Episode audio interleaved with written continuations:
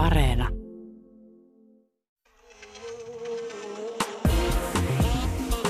Ylepuhe ja Yle Areena. Naisasiatoimisto Kaartamo et Tapanainen. Hyvää iltapäivää tai muuta hyvää vuorokauden aikaa, hyvät kuulijat. Täällä naisasiatoimisto, tyttöjen kiltokuvakerho, hyvän, pehmeän ja makean asialla. Tänään puhumme vieraamme Tarja Virolaisen kanssa siitä, miten sinkkuus, yksin eläminen, ei seurusteleminen mielletään usein välivaiheeksi ihmisen elämässä, vaikka ei se suinkaan ole sitä kaikille. Itse asiassa moni nainen on onnellisempi ilman parisuhdetta, joten onko ihanne parisuhteesta vain patriarkaatin salajuoni? Ja ollaanko me kysytty jostain muustakin asiasta tämä sama kysymys? Puhumme tänään myös pelon maantieteestä.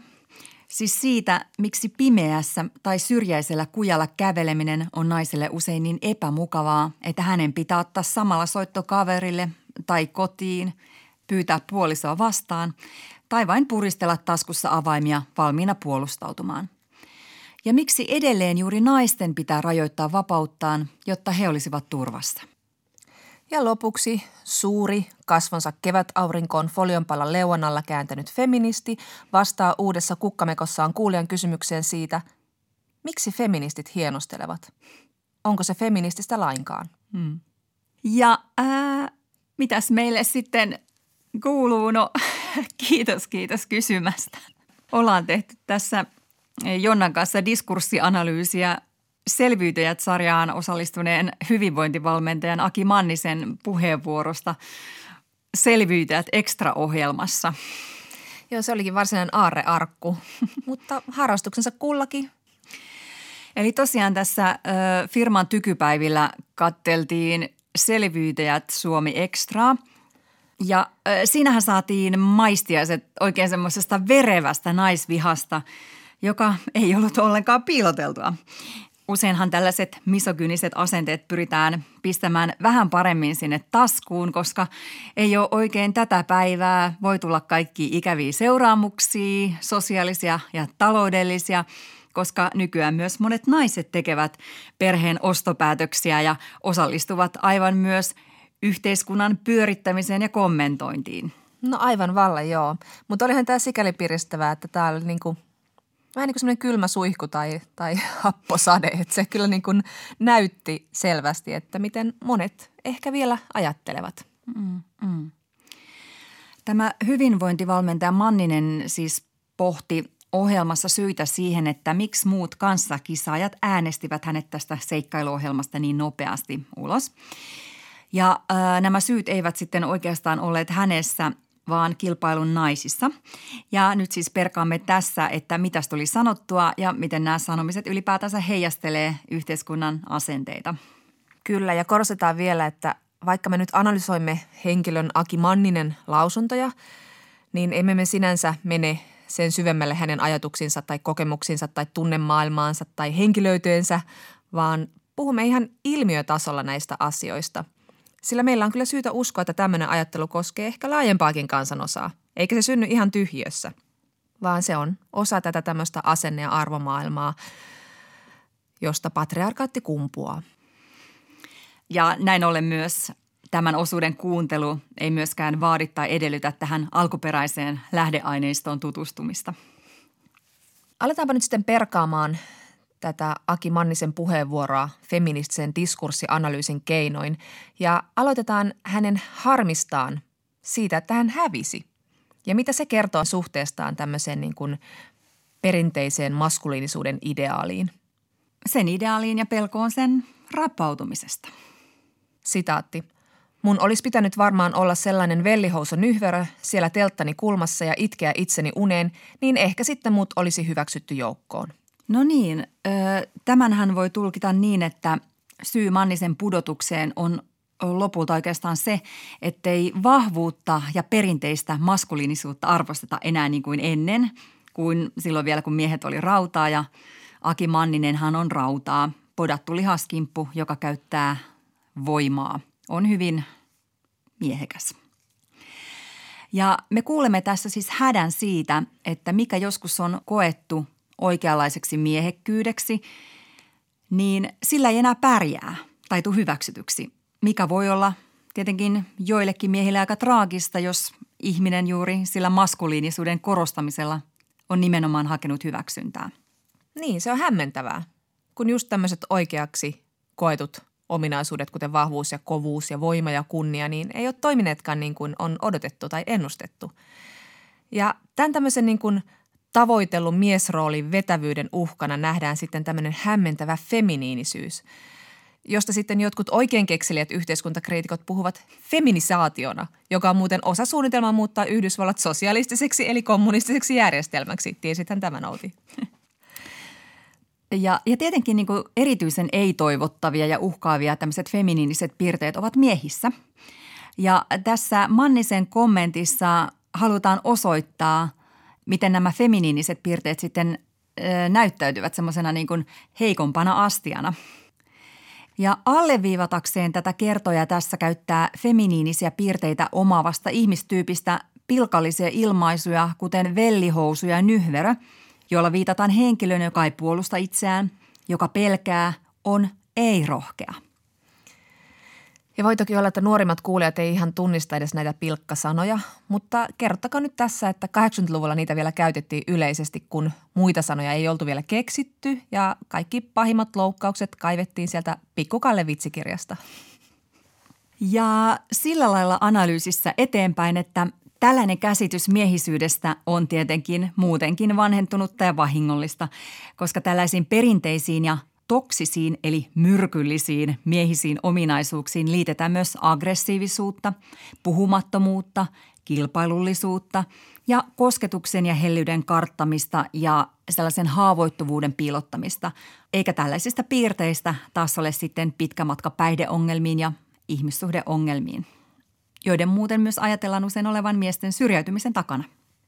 Ja tietenkin monet, monet, monet, kenties useimmat miehet ei halua samaistua tai edes tunne vetoa tai millään lailla identifioidu tällaiseen niin kuin toksiseen maskuliinisuuteen, koska se on tosiaan niin kapea ja niin typerryttävä rooli. Mutta silti monet kokee paineita tällaisesta maskuliinisuuden heteronormatiivisesta mallista. Ja tässä yhteiskunnassa niin miehet kuin naisetkin voi vaatia sitä mieheltä, huomaamattaan, alitajuntaisesti ja tiedostamatta sitä itsekään. Tai vanhemmat lapsiltaan. Helsingin Sanomissa juuri teatteriopiskelija Rasmus Arikka kertoi, kuinka hän nuorena poikana peitteli parhansa mukaan feminiinisiä ominaisuuksiaan ja harjoitteli niistä pois, koska häpesi niitä ja koska häntä kiusattiin niiden takia.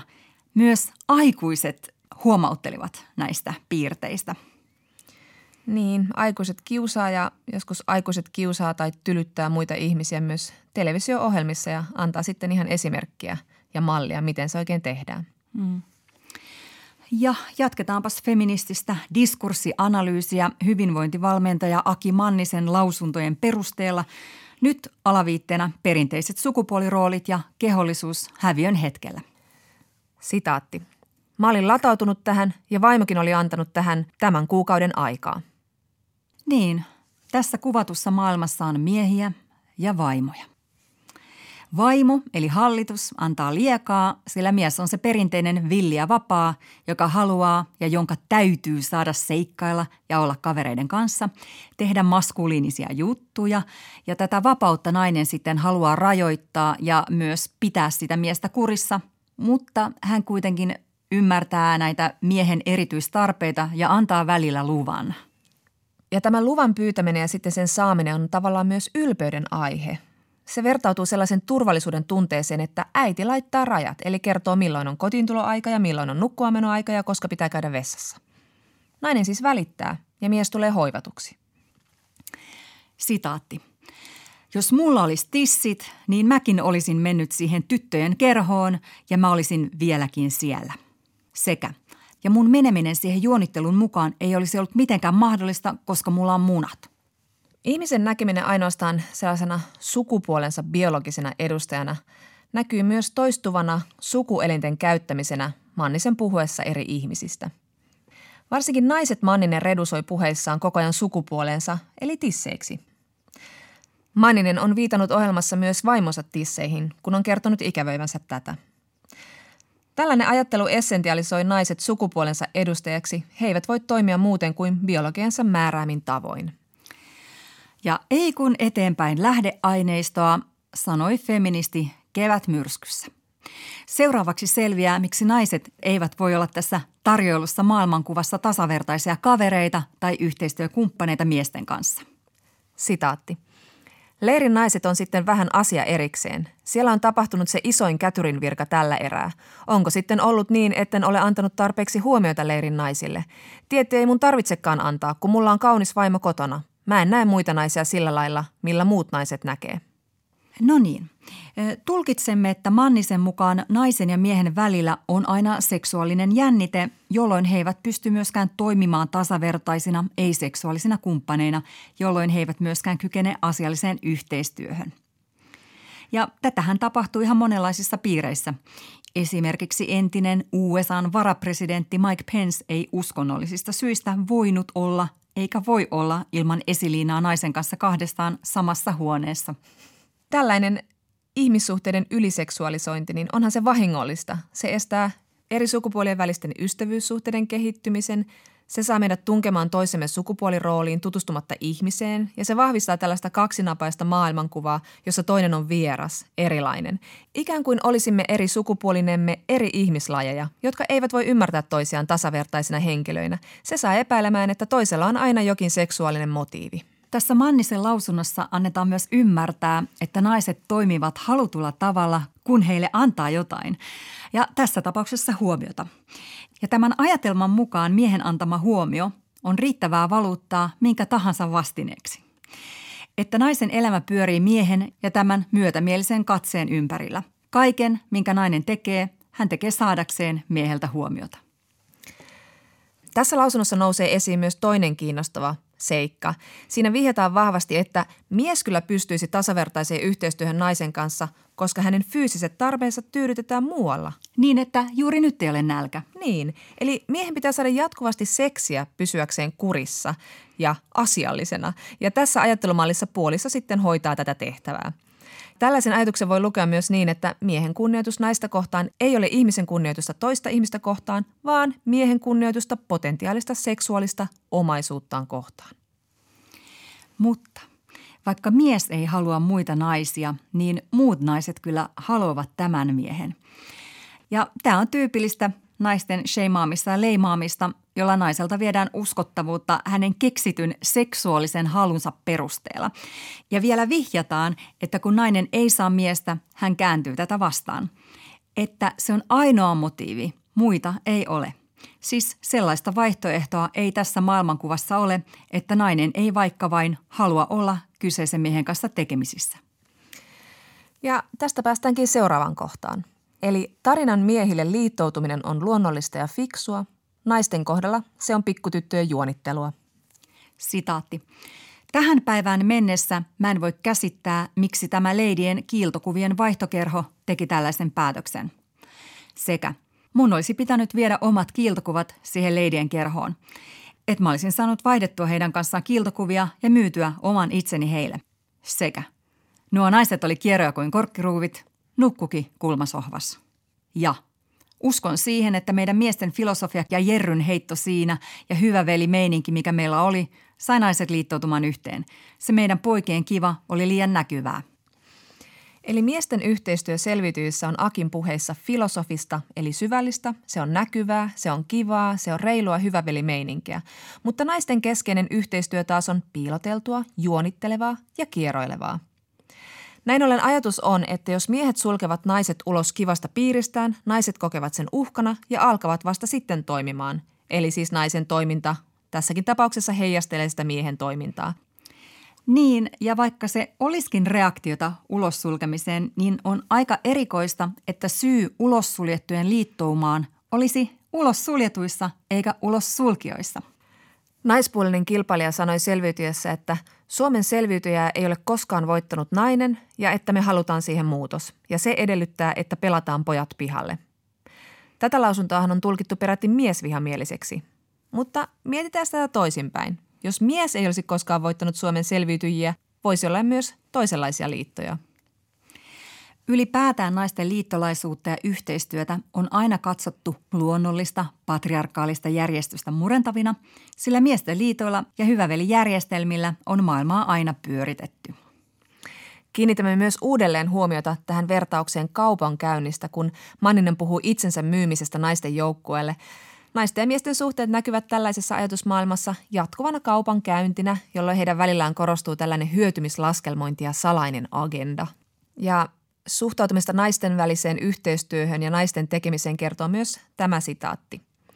Naiset kun on leirissä, niin ei sieltä koskaan tule hyvää soppaa. Siellä pitäisi olla joukko miehiä. Tässä se sanotaan niin kuin se ajatellaan.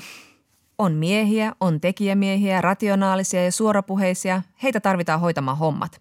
Tässä puhujan maailmassa miehiä tarvitaan myös johtamaan näitä sekavia naisia, sillä jos mies ei ole johtamassa sitä naislaumaa, siitä seuraa vain huonoja päätöksiä, huonoa soppaa. Tähän liittyy myös sellainen ajattelu, että naiset eivät kykene isoihin päätöksiin ja tärkeisiin tekoihin. He tyytyvät näpertelemään tyttömäisten ja naurettavien pikkuasioiden parissa, eli siitä tämä edellä mainittu jatkuva kiltokuvien vaihteluvertaus. Mannisen maailmassa kiltokuvien vaihtelu vertautuu myös selän takana juoruiluun, jota myöskin on pidetty naistapaisena toimintana – Mies olisi voinut yrittää päästä mukaan, jos olisi alentunut samanlaiseen toimintaan, mihin hän ei toki edes kykene, koska munat. Hmm. Ja bonuksena vielä pieni analogia siihen, miten naisten osallistumista verrataan mielellään tyttöyteen, lapsen leikkiin, kun siitä halutaan vähätellä. Tästä vertauskuvana se taannoin sosiaalisessa mediassa levinnyt fotosopattu kuva alkuperäisestä hallitusviisikosta – ja siinä siis ministerit, puolueiden johtajat, naiset esitettiin jakkupukuisina pikkutyttöinä. Ja hyvät kuulijat, vielä on jäljellä suuren johtajuuden kuva suuren häviön jälkeen. Autoritaarisen johtajuuden ihanteeseen viittaa Mannisen tapa puhua itsestään itsensä ulkopuolelta. Sitaatti. Tällä taisteluhengellä, mikä kaverista löytyy, mun olisi kuulunut olla loppukähinöissä. Tällaista itsestään puhumista kolmannessa persoonassa kutsutaan illeismiksi – Tällaisessa kunnostautui myös Yhdysvaltojen edellinen presidentti Donald Trump sekä vuosia Italiaa johtanut pääministeri Silvio Berlusconi, ja heitä molempia on pidetty hyvinkin autoritäärisinä, jos ei suorastaan narsistisina johtajina – ja tämän illeismin tehokkuus on kotimaisten kielten keskuksen kotuksen mukaan siinä, että puhujan ei tarvitse selitellä toimiaan, koska hän voi ikään kuin rakentaa näyttämön, jonne sijoittaa pahat ne ja puhtoisen hänet. Näin tapahtumat tarjoutuvat tarkasteluun muka objektiivisessa valossa. Mitä nyt pienestä kummallisuudesta, vaikka hän onkin minä? Illeismin vaikutuksia näkyy myös muuten tässä Mannisen tavassa ulkoistaa itseään koskevat kehut vaimon puheeseen. Sitaatti. Vaimo sanoi, että me ja tee, mutta sä oot liian vahva kaveri siellä monen silmissä. Perhemainitsemisella muuten haetaan usein myös liittolaista. Osoitetaan, että minun puolellani ollaan, minusta pidetään. On tyypillistä, että kun joku johtava poliitikko tai yritysjohtaja tai muu vallakas mieshenkilö tekee jonkun mokan tai jää kiinni pettämisestä, hän selittää ja katuu sitä median edessä puoliso käsipuolessaan. Usein myös tekijämies pehmentää mennyttä mainettaan muistuttamalla, että hänellä on vaimo ja tytär, jolloin hän ei voi esimerkiksi olla naisvihamielinen. Se ei vaan ole mahdollista. Mistä päästäänkin tämän tapauksen puolustautumiseen ja uhriutumiseen kritisoinnin edessä, Manninen sanoi jo selvyytyjät ekstrassa heti alkuunsa olevansa väärin kohdeltu. Sitaatti. Me jouduin kaltoinkohtelun uhriksi. Ja heti ohjelman esittämisen jälkeen viime viikolla hän joutui tietenkin sosiaalisessa mediassa kritiikin kohteeksi näistä naisvihamillisista lausunnoistaan, jolloin tämä uhriteema jalostui väärin ymmärretyksi tulemiseen – Manninen puolustautui iltasanomissa näin. En ole missään nimessä naisvihaaja enkä ylipäätään vihaa ketään. Arvostan naisia suunnattomasti ja arvostan yleensäkin elämässä suoraa puhetta. Se oli sarkastista huumoria minun puoleltani, olen sarkastinen ihminen ja lausun asiat suoraan. Siksi minut monesti ymmärretään väärin, kuten nytkin kävi. Tämä on ajallemme tyypillistä, kun mitään ei saa enää sanoa positiointia – Paitsi että Aki Manninen joutui naisten juonittelun uhriksi ja kaltoin kohdelluksi, hänen kommenteistaan seurannut myrsky on seurausta siis muiden tiukkapipoisuudesta, kun kertoja vain toteuttaa perinteistä maskuliinisuuttaan, eli puhuu suoraan ja humoristisesti. Joo, tämä se oli vain vitsi on ihan klassinen puolustautumiskeino, kun muut ihmiset loukkaantuvat. Mainittakoon, että näitä loukkauksia naiset ovat saaneet kuulla suoraan ja epäsuoraan koko elämänsä ja ne kertovat asenteista, joissa naisia pidetään, no, toisena ja heikompana sukupuolena. Siksi ei naurata. Ketä naurattaa?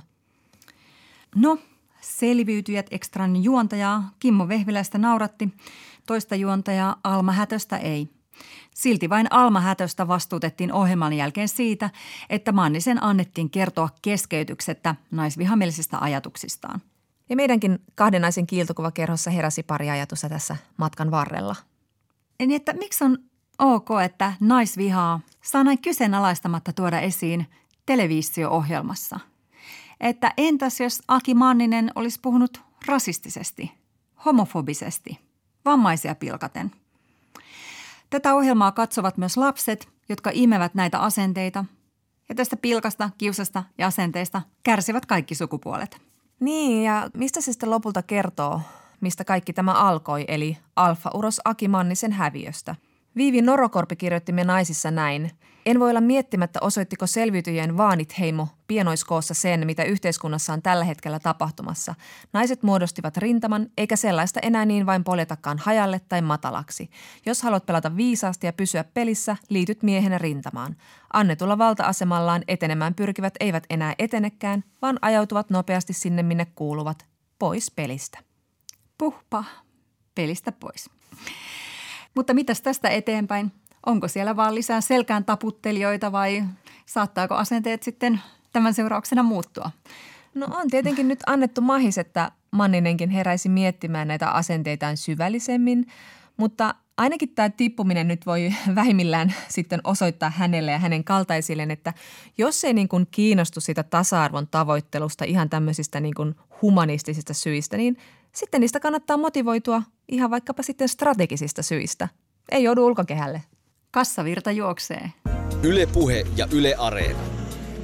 Naisasiatoimisto Kaartamo et Tapanainen. Nainen ilman miestä on kuin kala ilman polkupyörää.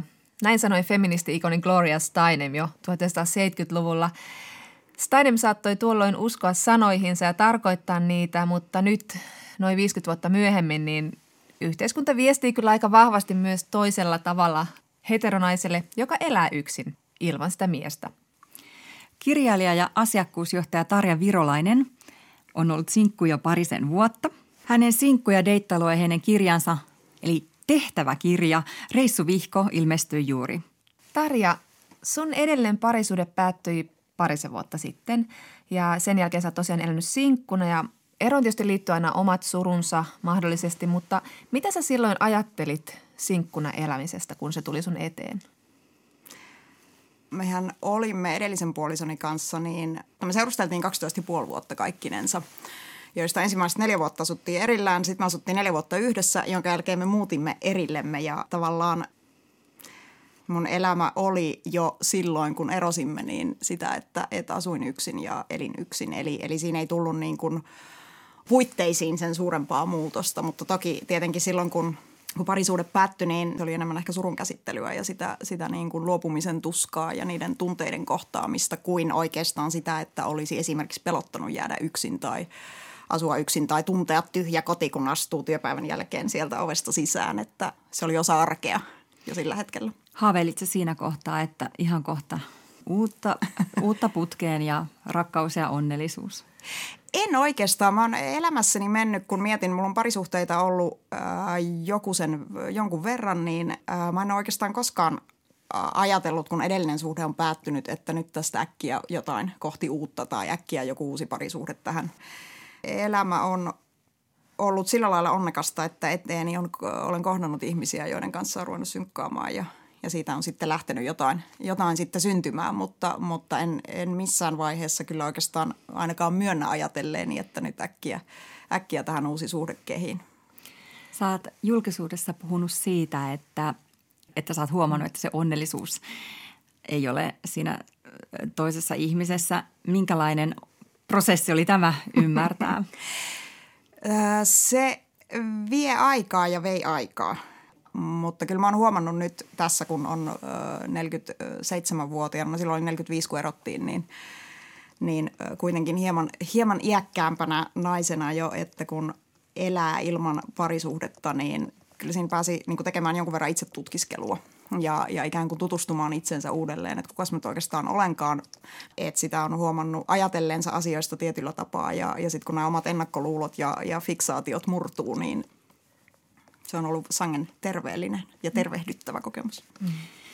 Tarja, miksi meillä on sellainen käsitys, että parisuhde on joku maali mm. ja onko se sitä erityisesti naiselle?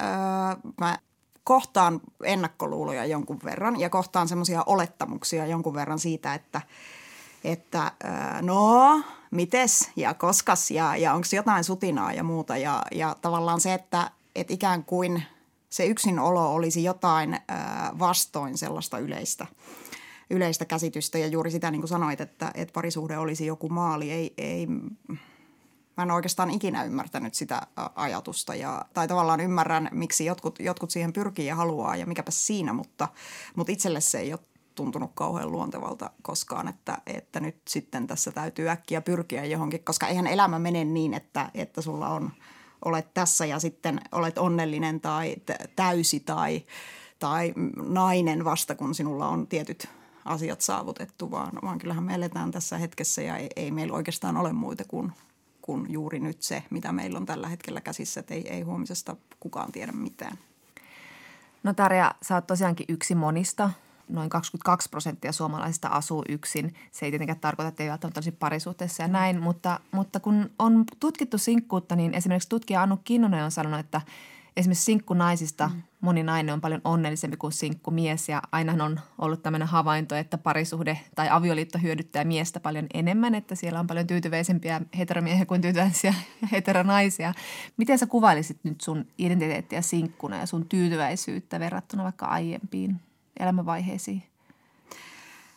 Sitä kun on parisuhteessa, niin herkästi syyttää to, toista asioista, jotka, jotka pitäisi itse asiassa katsoa peiliin. Et se on niin hirveän helppo niin kuin tavallaan kiinnittää huomiota, ö, huomiota sellaisiin niin kuin arjen pinta tauhkaan tyyliin, miksi jätit nuo kupit tuohon. Tai siis niin kuin ihan tämmöistä niin perus, perusasioita, jotka sitten ehkä lopulta kuitenkin on ja voi olla vain oireita jostain jostain muusta. Ja tämä nyt voi olla keittiöpsykologiaa, mitä ikinä, mutta ainakin, ainakin on huomannut, että kun sulle ei ole siinä arjessa ketään, ketä syyttää niistä, siitä, kun itse ärsyttää tai tulee se huono hetki. Kyllä mä kokisin, että mä oon tasapainoisempi ihminen tällä hetkellä, kun en ole parisuhteessa. Sinkkukirjailija Tarja Virolainen, huomaatko, että sinun suhtauduttaisiin jotenkin eri lailla silloin, kun seurustelet miehen kanssa tai olet seurustelematta, että, että oletko huomannut tämmöistä niin määrittelyä suhteiden kautta? Ehkä nuorempana huomasin enemmän. En mä e-, enää tänä päivänä, siis toki joutuu vastaamaan ja joutuu, joutuu sellaisiin tilanteisiin, missä, missä kokee, että joutuu selittelemään asioita – että no onko nyt paljon deittejä tai onko, mm. onko niin kuin sutinaa tai onko jotain kiinnostavaa. Ja, tai sitten se valinta, kun nyt korona-aikaan olen elänyt pitkään tuolla maaseudulla, jossa mulla ei ole kilsansateella ketään ja monesti kohtaan niitä niitä niin kysymyksiä, että, että no, että mites, mites sä niin pärjäät itsesi kanssa ja miten, miten sä niin kestät oloa, jolloin olen vastannut, että kenen mun kanssa tässä eletään kuin itsensä – että, että tavallaan sitä on itse itsensä oma kumppani, että Emma Watson taisi sanoa muutama vuosi sitten Voguen haastattelussa, että hän, hän ei koe olevansa sinkku, vaan hän kokee olevansa self-partnered, mm. mikä on mun mielestä ihan niin kuin hieno, hieno määritelmä, että se, että, että sinkkuuteen ja, ja äh, sinkkuuden määritelmään liittyy paljon yleensä sellaisia niin kuin oletuksia siitä – siitä jostain kliseisestä sinkkuelämäsarjasta, jossa joko etsitään epätoivosti miehiä tai, tai sitten ollaan villiä ja vapaita ja, ja täysin riippumattomia ja voimakkaita sen sijaan, että voisi olla ihan vaan tavallinen työssä käyvä ihminen, joka nyt vaan sattuu elämään yksin. Mm. että siinä ei ole sen suurempaa mystiikkaa. Kirjailija Tarja Virolainen, puhutaan sitten siitä deittailusta koska sä olet myös deittailut ja sä olet kokeillut deittisovelluksia tässä sun uudessa reissuvihkokirjassa, niin voi kirjata kokemuksia ylös. kun kuitenkin sä, sun edelleen parisuuden oli pitkä ja siinä aikana lanseerattiin kaikki nämä sovellukset, niin minkälainen maailma sieltä sitten avautui? Miten deittailu oli muuttunut sitten siinä aikana, kun sä olit ollut niin sanotusti poissa markkinoilta? Tota, se oli ihan kauheata mennä. Siis kun edellisen kerran ollut sinkkuna toisella vuosituhannella suunnilleen ja, ja sitten, sitten yhtäkkiä niin kuin on tullut kaiken maailman Tinderiä ja on tullut ties mitä ja, ja sitten uteliaisuus, uteliaisuus voitti ennen pitkään ja tein, tein sinne profiilin, niin, niin kestin siellä ehkä kaksi päivää ja panin sen pois päältä, koska se, se vyöry päälle semmoisella tavalla, että, että mä olin niin todella ahdistunut alkuun. Ja sitten mä lähdin itse asiassa Australiaan lomamatkalle ja niin, niin sitten ajattelin, että me katsotaan huvikseen, että mitä, mitä se tarjonta on. Ja sehän muuttikin yhtäkkiä kaiken. Ja sitten reissasin aika paljon seuraavan puolentoista vuoden aikana suunnilleen, kun se vielä oli mahdollista. Ja, ja tota, tapasin ihmisiä tuolla, siis jotain noista taatusti missään muualla tullut koskaan kuuna milloinkaan tavanneeksi. Ja, ja sitten se alkoi olla aika hauskaa.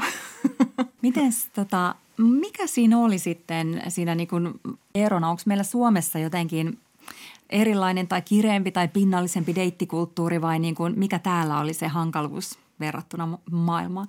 Vai muuttuuko sun oma ajatus niin kuin jotenkin siitä, miten sä voit suhtautua siihen sekä että. Mä luulen, että, että varmaan siinä on niin kuin tietenkin määrä äh, siinä mielessä, että, että on, on niin sanotusti enemmän vaihtoehtoja siellä esimerkiksi viestitellessä ihmisten kanssa, niin on siinä jotain tiettyä eroa, että, että on, onko se joku keski-eurooppalainen tai, tai jenkki. Että se on, se on niin kuin sanotaan, keskustelu saattaa lähteä lentoon nopeammin kuin, kuin sitten taas, että, että suomalaiset voi välillä olla vähän, nämä on tosi typeriä yleistyksiä, mutta, mutta suomalaiset voi olla välillä kyllä, kyllä niin kuin vähän ehkä jäykempiä keskusteluissa hmm. ja sen, sen aloittamisessa. Miten sitten sellainen, että kuka saa aloittaa keskustelun? Meillähän on ollut vähän niin kuin semmoinen eetos, että niin kuin nainen odottaa, kun hänet haetaan tanssimaan, mutta onko mm. tämä muuttunut? No on se muuttunut, mutta toisaalta siinä on sitten myöskin se kääntöpuoli, että, että siellä voi hirveän helposti syntyä myös tämmöisiä niin kuin yksipuolisia ihastuksia. Ja, ja sitten kun noissa deittisovelluksissa, siis hyvä puoli niissä on se, että et kun ei enää tässä iässä jaksa istua baareissa, jotka nyt eivät toki tänä päivänä ole aukikaan – juurikaan, mutta, mutta et, et tavallaan se on niin helpompi tapa, että sä pystyt kotisohvalla ikään kuin selailemaan katalogia niin sanotusti ja käymään läpi ja tutustumaan ihmisiin. Mutta se kääntöpuoli siinä on se, että kun sitä on sitä tarjontaa niin valtavasti, niin ihmiset ei malta pysähtyä. Selataan, selataan, selataan ja aina voi nurkan takaa löytyä jotain parempaa. Ja entäs, entäs jos vielä ja vielä kolme ja vielä yksi. Ja... Aina voi tulla kulman takaa poreammellinen huippumalleja. Mm. Kyllä, juuri näin. Ja, ja se, se niin kuin on, ja se on kauhean kuluttavaa ja se vie energiaa ihan, ihan niin kuin valtavasti. Ja totta kai se ottaa, ottaa niin kuin siellä, äh, saa iskuja ja laidat ryskyy ja, ja saa niin kuin tavallaan ottaa se itsetunnon päälle myös. Niin, no miten sen kanssa sitten selviää, kun kuitenkin tutkimusten mukaan esimerkiksi deittisovelluksessa voi olla aika julma se maailma silläkin mm. tavalla, että miehet asettaa sen ikähaarukan esimerkiksi huomattavasti nuorempiin mm. ja sitten naiset laittaa niin kuin suurimmiten vähän nuorempiin ja sitten myös huomattavasti mm. vanhempiin. Miten ikä niin kuin näyttäytyy nykyisillä deittimarkkinoilla? Mulla ei ole sillä lailla vertailukohtaa, kun ei ole, ole niin kuin aikaisempia äh, sinkkuus aikojeni ja sinkkuuselämäni ajalta niin kuin sen suuntaisia deittikokemuksia, että mitä se oli silloin versus mitä se on nyt. Mutta kyllähän se nyt näyttäytyy ää, niin kuin, että jos vanhempi nainen kohtaa nuoremman miehen, niin se on välittömästi siinä tulee tämmöinen puuma-vaikutelma. Tai, tai, mutta sitten taas niin kuin toisinpäin, niin, niin, niin – että jos miehellä on nuorempi nainen, niin... Ei tule vaikutelmaa. Ei tule vaikutelmaa, aivan. että, että kyllä se, kyllä se niin kuin edelleen vähän, vähän näin menee, mutta kyllä sitten loppujen lopuksi niin, niin sekin on paljolti kiinni siitä, miten itse siihen asiaan suhtautuu ja, ja mitkä ne niin kuin omat fiksaatiot tai ennakkoluulot esimerkiksi ikään liittyen, niin, niin millaisia, ne, millaisia ne sitten on, koska, koska viime kädessä niin sieltä voi tulla – vastaan henkilö, joka on, on niin kuin fantastisen hauska ja fiksu ja älykäs ja ties mitä ja on, on kymmenen vuotta nuorempi. Mm. Et ei, ei sillä sitten niin kuin tietyn pisteen jälkeen, niin sillä jällä ole sillä lailla merkitystä, mutta se on totta kai täysin siitä henkilöstä itsestään kiinni, että miten, miten hän sen kokee tai asettaa ja mitä, mitä hakee sieltä, niin kuin hyvin yleinen ja tyypillinen kysymys kuuluu. Mutta sua se mm. deittailumaailma ei ole kyynistänyt, vaan se on tuonut sulle niin kuin voittopuolisesti hyviä kokemuksia. Mitä sä ajattelet, että onko se tuonut sen niin kuin parisuteen mahdollisemmaksi vai, vai mm. loitontanut sitä mahdollisuutta? varmaan riippuu vähän päivästä, milloin asia kysytään, mutta ää, Siinä on, siis siinä on se vaara, että se kyynistää. Ja, ja itsellekin jossain kohti, mä en tiedä minkä, minkä käyrän tästä joskus joku piirtää, että miten menee ikään kuin kun menet deittisovellukseen, niin mitä vaiheita siinä tulet käymään läpi.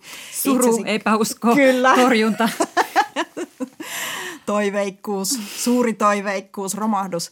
Mutta tota, et, et varmasti niin kuin – niin kuin siinä on myös sitä, että se herkästi kyynistää ja tulee, tulee. Mutta kyllä mä tiedän taas lähipiiristäkin ihmisiä, jotka on, on niin kuin näiden kautta tavanneet toisensa ja ovat erittäin onnellisia ja tyytyväisiä. Mm. Mutta miten sitten, niin kun sä ajattelet sitä deittailusta, että sulla on nyt ollut deittejä, niin mm. jos ne on johtanut parisuhteeseen, niin onko ne ollut sitten epäonnistuneet deitit vai mitkä ovat onnistuneet deitit? Hyvä kysymys. En mä tiedä, siis niin kuin onnistuneet deitit mulle tarkoittaa sitä, että että mulla on ollut hauskaa. Se on, niin kuin asiat ovat edenneet omalla painollaan. Mutta se, että, että vastaus kysymykseen, minkälaiset on onnistuneet deitit, niin silloin se, että sä unohdat, missä sä oot sen ihmisen edes kohdannut, koska sillä ei ole mitään merkitystä. Että, ja se, että, että miksi on, sehän on kauhean yleinen kysymys noissa sovelluksissa hyvin keskustelun alkuvaiheessa, että no mitä sä haet täältä. Ja se saa mun silmäkulman nykimään joka kerta se kysymys, koska musta se on niin absurdi, että ää, – että joo, on, on ihmisiä, jotka hakee seksiseuraa ja on ihmisiä, jotka hakee, hakee niin kuin pitkäaikaista parisuhdetta pysähtymättä kuitenkaan koskaan kenenkään kohdalle. Ja sitten on kaikkea siltä väliltä, mutta, mutta, mutta ehkä se, kun sen ihmisen kohtaa sitten oikeassa ympäristössä ja ihan elävänä siinä nenäsi edessä, niin, niin kyllä sä silloin tiedät, että, että mitä sä loppujen lopuksi olitkaan hakemassa. Hmm.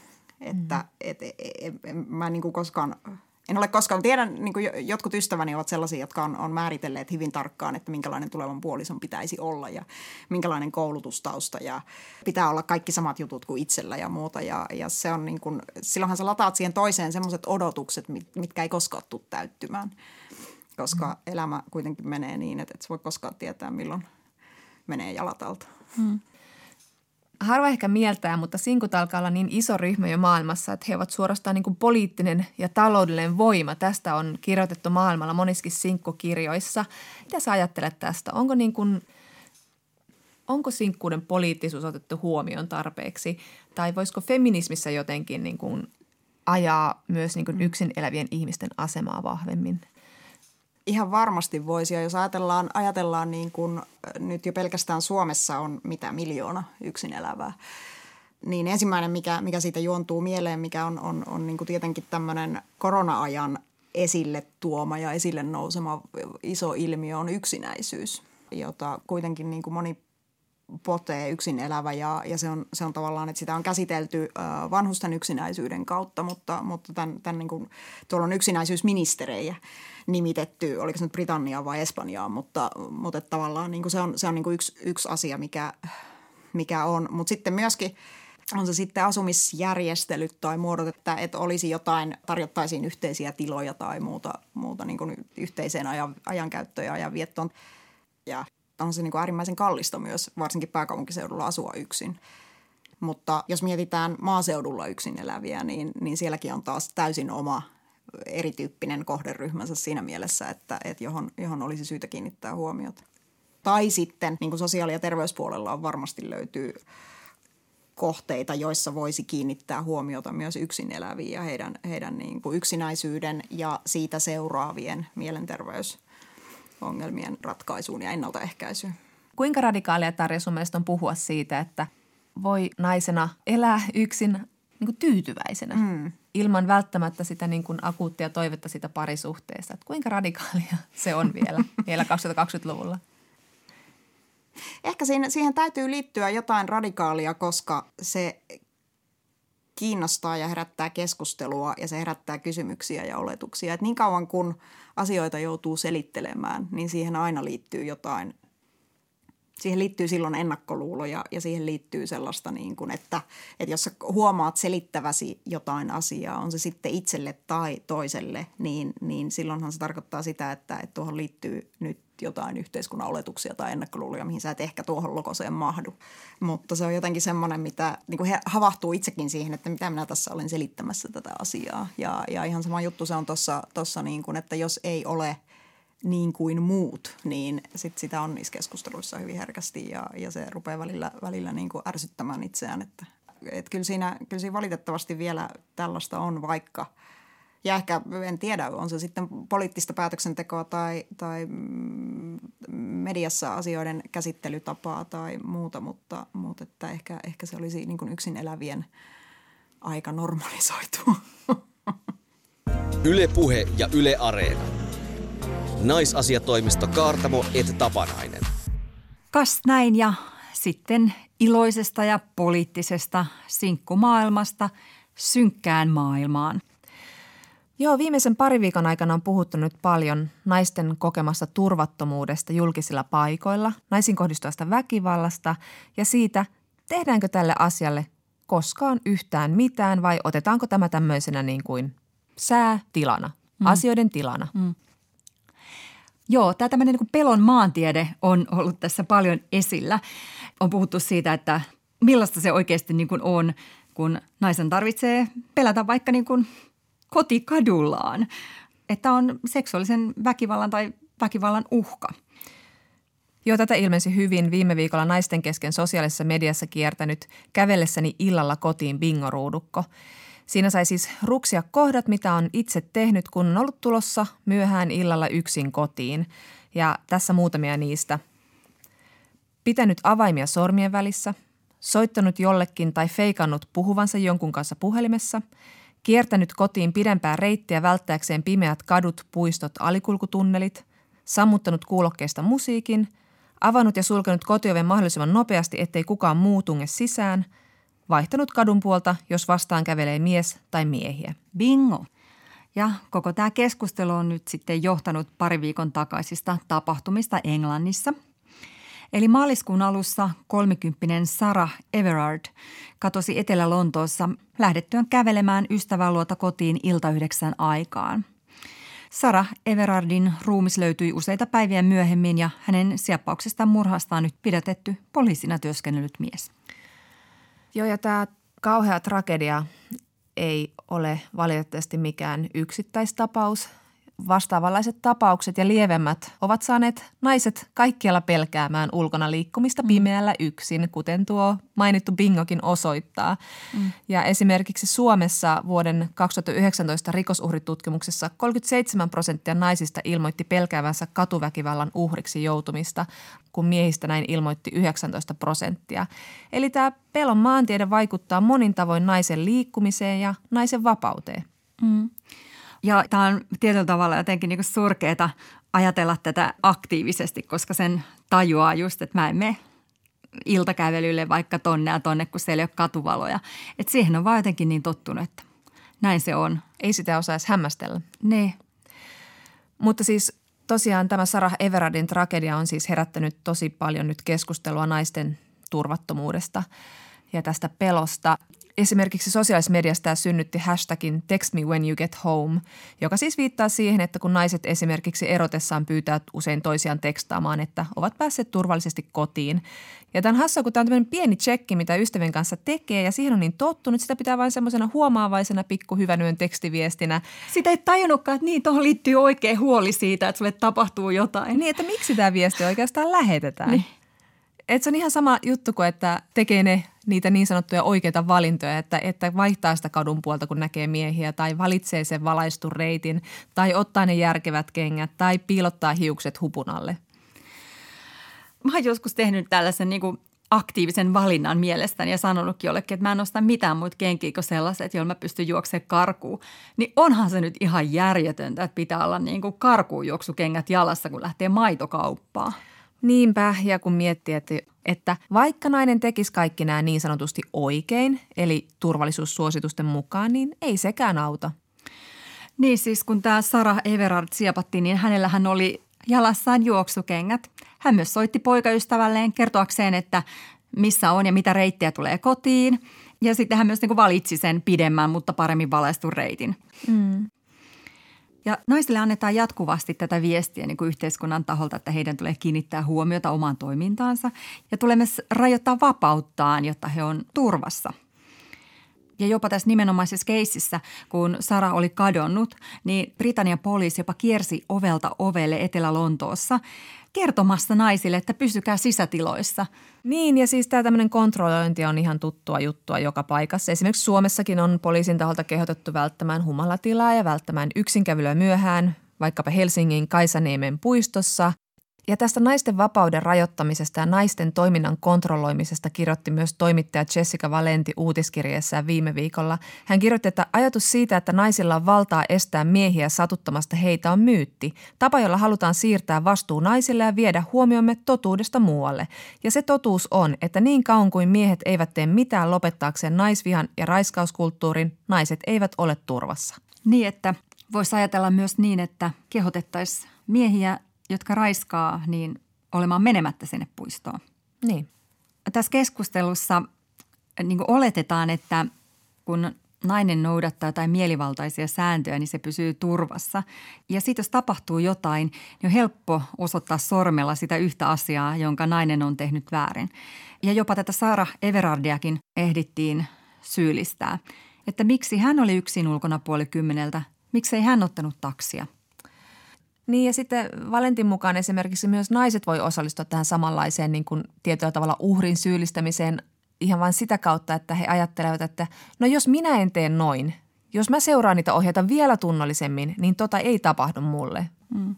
Se on tapa ajatella olevansa sitten enemmän turvassa kuin se, joka on joutunut uhriksi. Myös professori ja feministi Kate Manne kommentoi New York Timesissa, että tämä näyttää jälleen kerran sen, että miten naisten vapaudet nähdään tarpeettomina. Tämän kaltaisessa keskustelussa olettama on, että miesten elämän ei tällaisten tapausten takia tarvitse muuttua, eikä heiltä voi pyytää uhrauksia sitä muuttamaankaan. Että mitä jos miehet olisi sitten puoli kymmenen jälkeen kotona? Itse asiassa tämän suuntaistahan ehdotettiin Britanniassa. Siellä vihreän puolueen edustaja Jenny Jones ehdotti parlamentin ylähuoneessa, että miehet asetettaisiin kello 18 jälkeen ulkona liikkumiskieltoon, sillä se olisi keino, jolla naiset tuntisivat olonsa turvallisiksi julkisilla paikoilla. Mutta toihan on ihan totta. Olisi paljon helpompi lähteä jonnekin metikköön illalla juoksentelemaan. No joo, ja, ja tämä Jonesin ehdotus tietenkin sitten herätti miehissä suunnatonta raivoa. Miehet täyttivät hänen mailinsä ja Twitter-tilinsä vihapostilla. Not all men, eli ei kaikki miehet. Esimerkiksi Brexit-puolueen johtaja Nigel Farage nimitti häntä häiriintyneeksi ja niin poispäin. Ja tietenkin tämä Jonesin avaus oli tarkoitettu ironiseksi heitoksi. Se oli siis vain vasta kommentti tälle asialle, että Etelä-Lontoon poliisi käy kertomassa naisille, että hei pysykää sisällä. Ja kukaan ei Jonesin mukaan tuntunut räpäyttävän silmäänsä tälle tosiasialle.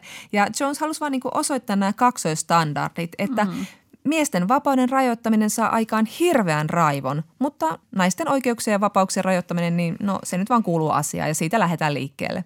Ollaan totuttu, että näin on ja me ollaan totuttu myös siihen pelkoon, joka perustuu tosiasioihin. Että tosiaan tämä Sara Everardin tragedia, tai kutsutaan sitä nyt siksi, mikä se on, raiskaus ja murha, ei ole mitenkään harvinainen tapaus. Mutta nyt on jotain niin eri lailla kenties Miitsuun jälkeinen aika tai kenties koronarajoitukset, niin naiset on alkaneet tuoda esiin raivoa siitä, siitä kokemastaan turvattomuudesta ja myös niin kuin turhautumisestaan siihen, että omaa liikkumatilaa ja vapautta rajoitetaan. No, pandemiaan omansa, mutta sitten vielä niin kuin miesten teot. Niin, että senkin takia, kun tässä nyt pitäisi niin kuin pysyä kotona neljän seinän sisällä. Aika paljon tässä muutenkin jo pysytään pandemian takia. Niin. Joo, ja, ja niin kuin varmasti tälle tämmöiselle raivon ilmaisemiselle on nyt enemmän kulttuurista tilaa. Kyllähän tällaisia hashtag reclaim the night ja reclaim the streets on ollut ennenkin liikkeellä liittyen just naisten kokemaan katuväkivaltaa. Mutta että nyt tämä maailman tila on erilainen. Ei enää jakseta niellä sitä, että tämmöinen sama paska vaan jatkuu vuodesta toiseen, vuosikymmenestä toiseen – vaan että oikeasti näihin asioihin pitää saada muutos. Ja nyt naisilla on niin uskallusta päästää raivovalloilleen tästä asiasta. Ja tässä on tietenkin myös sitä, että kun silmät aukeaa näille rakenteille ja epäoikeudenmukaisuuksille, mihin me ollaan vaan totuttu. Ja yhtäkkiä niin kuin verhot aukeaa, niin että hetkinen. Niin ja tämäkin asia on asia, johon voidaan puuttua. Ei sitä tarvitse ottaa vaan annettuna asian tilana. Ja Mä juttelin tästä mun Englannissa asuvan ystävän Lena Koskelan kanssa ja hän sanoi, että siellä niin kuin totaalisesti nyt näkyy tämä naisten raivo. Mm. Siellä on mitta täynnä ja siellä vaaditaan nyt tosi vahvasti niin kuin paitsi miehiä lopettamaan väkivalta, myös niin kuin poliisia ja viranomaisia hallitusta puuttumaan tähän naisten kokemaan väkivaltaan ja turvattomuuteen. Mm. Mutta tämä sosiaalisen median liikehdintä ei ole siis ainoa asia, miten naiset on osoittaneet raivoaan. He ovat myös niin kuin lähteneet kaduille ja järjestäneet muistotilaisuuksia Everardille ja mielenosoituksia koronarajoituksista huolimatta.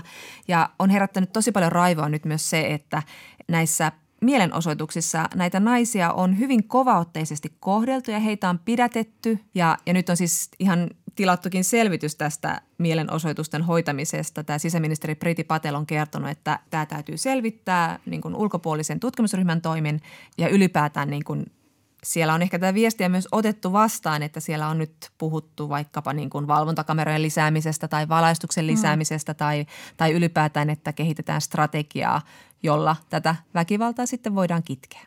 Mutta sitten on tullut vielä tällainen sivujuonne, että sosiaalisessa mediassa on alkanut trendata tämä tuttu hashtag not all men, eli ei kaikki miehet mikä on nyt tietenkin siis jestas sentään itsestäänselvyys, mutta, mutta se on hirveän tuttu reaktio, kun miehiä syytetään jostain naisiin kohdistuvasta huonosta kohtelusta, että sehän aina niin vähän jalostuu tarpeen mukaan, että, että silloin kun oli Black Lives Matter mielenosoitukset, niin se liikkeen herättämää keskustelua sitten tukahdutettiin huutamalla All Lives Matter, niin kyllä se lähtee se keskustelu vähän niin viemään väärille raiteille myös tällä, että not all men, että ei tietenkään, mutta niin kuin, voidaanko me silti puhua tästä asiasta, että niin kuin kuitenkin ne väkivallan tekijät on miehiä, että se tarkoittaa jotain.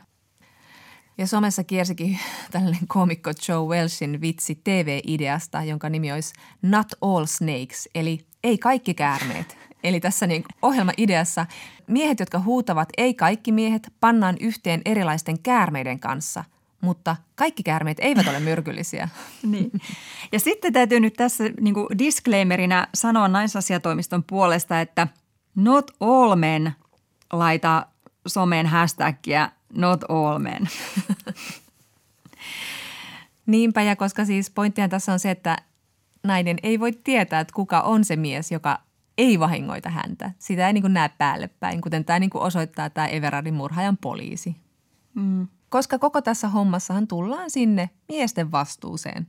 Miehet on ne, jotka voitan paskan lopettaa. Mm, mm. Ja sen takia aina niin kuin sydämessä läikähtää, kun joku tai jotkut tai monet miehet laittaa not all menin sijaan semmoisen, että hei, hoidetaan tämä homma nyt miehinä, ettei, ettei tämä vaan jää niin naisten tehtäväksi. Niin, niin. Ja tuossa aikaisemmin mainittu toimittaja Jessica Valenti summasi niin, että totta kai on niin kuin houkutteleva ajatella, että meillä naisilla on jokin valta valta siihen, että joudutaanko me väkivallan kohteeksi, mutta että tosiasiassa vain miehet voivat lopettaa raiskaukset ja naistapot. Ainoa oikea kysymys on, haluavatko he? Yle Puhe ja Yle Areena. Naisasiatoimisto Kaartamo et Tapanainen. Jakas näin. Olemme ampuneet itsemme ihmistykillä aina suuren ja karvaisen feministin teltalle saakka. Kysymyksiä suurelle feministille voi lähettää osoitteeseen naisasiatoimisto at yle.fi. Mari kysyy. Miten feministit hienostelee? Tai voiko feministi hienostella? Kun yleensä feministiksi ajatellaan tyyppiä, joka on jotenkin nukkanen ja ronski. Isäni avovaimo on niin totaalinen hienostelija, että se on ihan käsittämätöntä. Ei näyttäydy esimerkiksi mökillä ilman meikkiä, vaikka kaikki muut siellä on ihan seinästä reväistyjä. No niin, tässä nyt kikyhengessä samassa kysymyksessä oikeastaan kaksikin teemaa. Feministin koreilu ja myös meikkaavan äitipuolen potentiaalinen halveeraaminen meikkaamisen perusteella, mistä haistamme kysyjän huoleen siitä, että leimattaisiinko hänet itsensäkin jotenkin joksikin epäfeministiseksi tai vähän pinnalliseksi, jos hän niin sanotusti hienostelisi, mikä tässä kysymyksessä yhdistyy meikkaamiseen.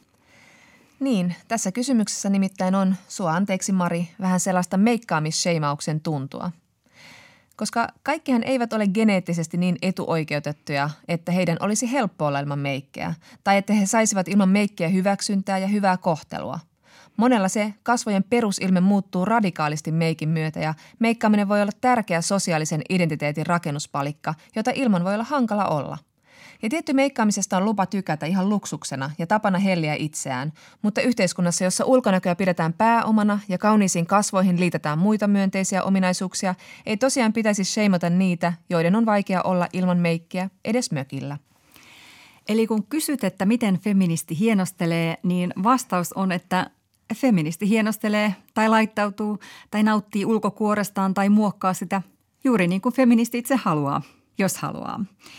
Tällainen käsitys meikittömästä, ronskista ja nukkaisesta feminististä perustuu käsitykseen, jossa nainen on yritetty jotenkin riisua sukupuolestaan joksikin epänaiseksi, epäihmiseksi. Se on ennakkoluulojen sanelema tapa tehdä feminististä naurunalainen ja epäviehettävä. Toisaalta jotkut feministit tai naiset ylipäätänsä valitsevat olla niin sanotusti laittautumatta, koska eivät halua tai eivät jaksa, tai koska kokevat meikkaamisen tai koristautumisen asettumisena miehisen katseen kohteeksi, ikään kuin nainen olisi olemassa vain miestä miellyttääkseen, mikä ei tietenkään ole totta. Naisten ulkonäön tarkkailu ja kommentointi sen sijaan on totta, ja se on väsyttävää. Jokainen voi omalla kohdallaan myös kokeilla, miten katu ja katseet rauhoittuvat, kun vetää jalkaan tai siis ei ota pois pieruverkkareita kotoa lähtiessään ja jättää meikkaamatta. Toisaalta naisia moititaan myös siitä, kun he eivät niin sanotusti jaksa pitää huolta itsestään. Eli tässäkin asiassa naisen on vaikea olla lainausmerkeissä oikein. Kuitenkin laittautuminen tai laittautumatta jättäminen on jokaisen oma asia, eikä sen perusteella pitäisi tehdä yhtään mitään johtopäätöksiä toisen arvomaailmasta, eikä se ainakaan anna kenellekään lupa kommentoida toista kielteisesti tai häiritsevästi, eikä tarvi oikeastaan niin kuin edes ajatella mitään. Ja tätä tällaista hyvän ja sallivan arvomaailman edistämistä edellyttää ja auttaa myös se, että jos äitipuoli tykkää ja haluaa syystä tai toisesta meikata mökillä, niin voi ajatella, että se on hänelle tärkeää ja häntä voi myös huomioida tästä myönteisesti. Kas näin. Tässä kaikki tältä Meikkituubin puristamalta. Ensi jaksossa käsitellään muun muassa sellaisia aiheita, että myös naaraslinut laulaa, eli naisen viettelys ei ole biologisesti mitenkään luonnotonta. Puhumme myös seksistä, jossa nahkaruoska viuhuu ja muuta kivaa. Kinkyily voi olla naiselle feministisesti vapauttavaa, mutta se herättää myös kysymyksiä suostumuksen rajoista. Nyt heipat sun, sun, sun ja sun ja sun heiluvilles. Heippa! Ylepuhe ja Yle Areena. Naisasiatoimisto Kaartamo et Tapanainen.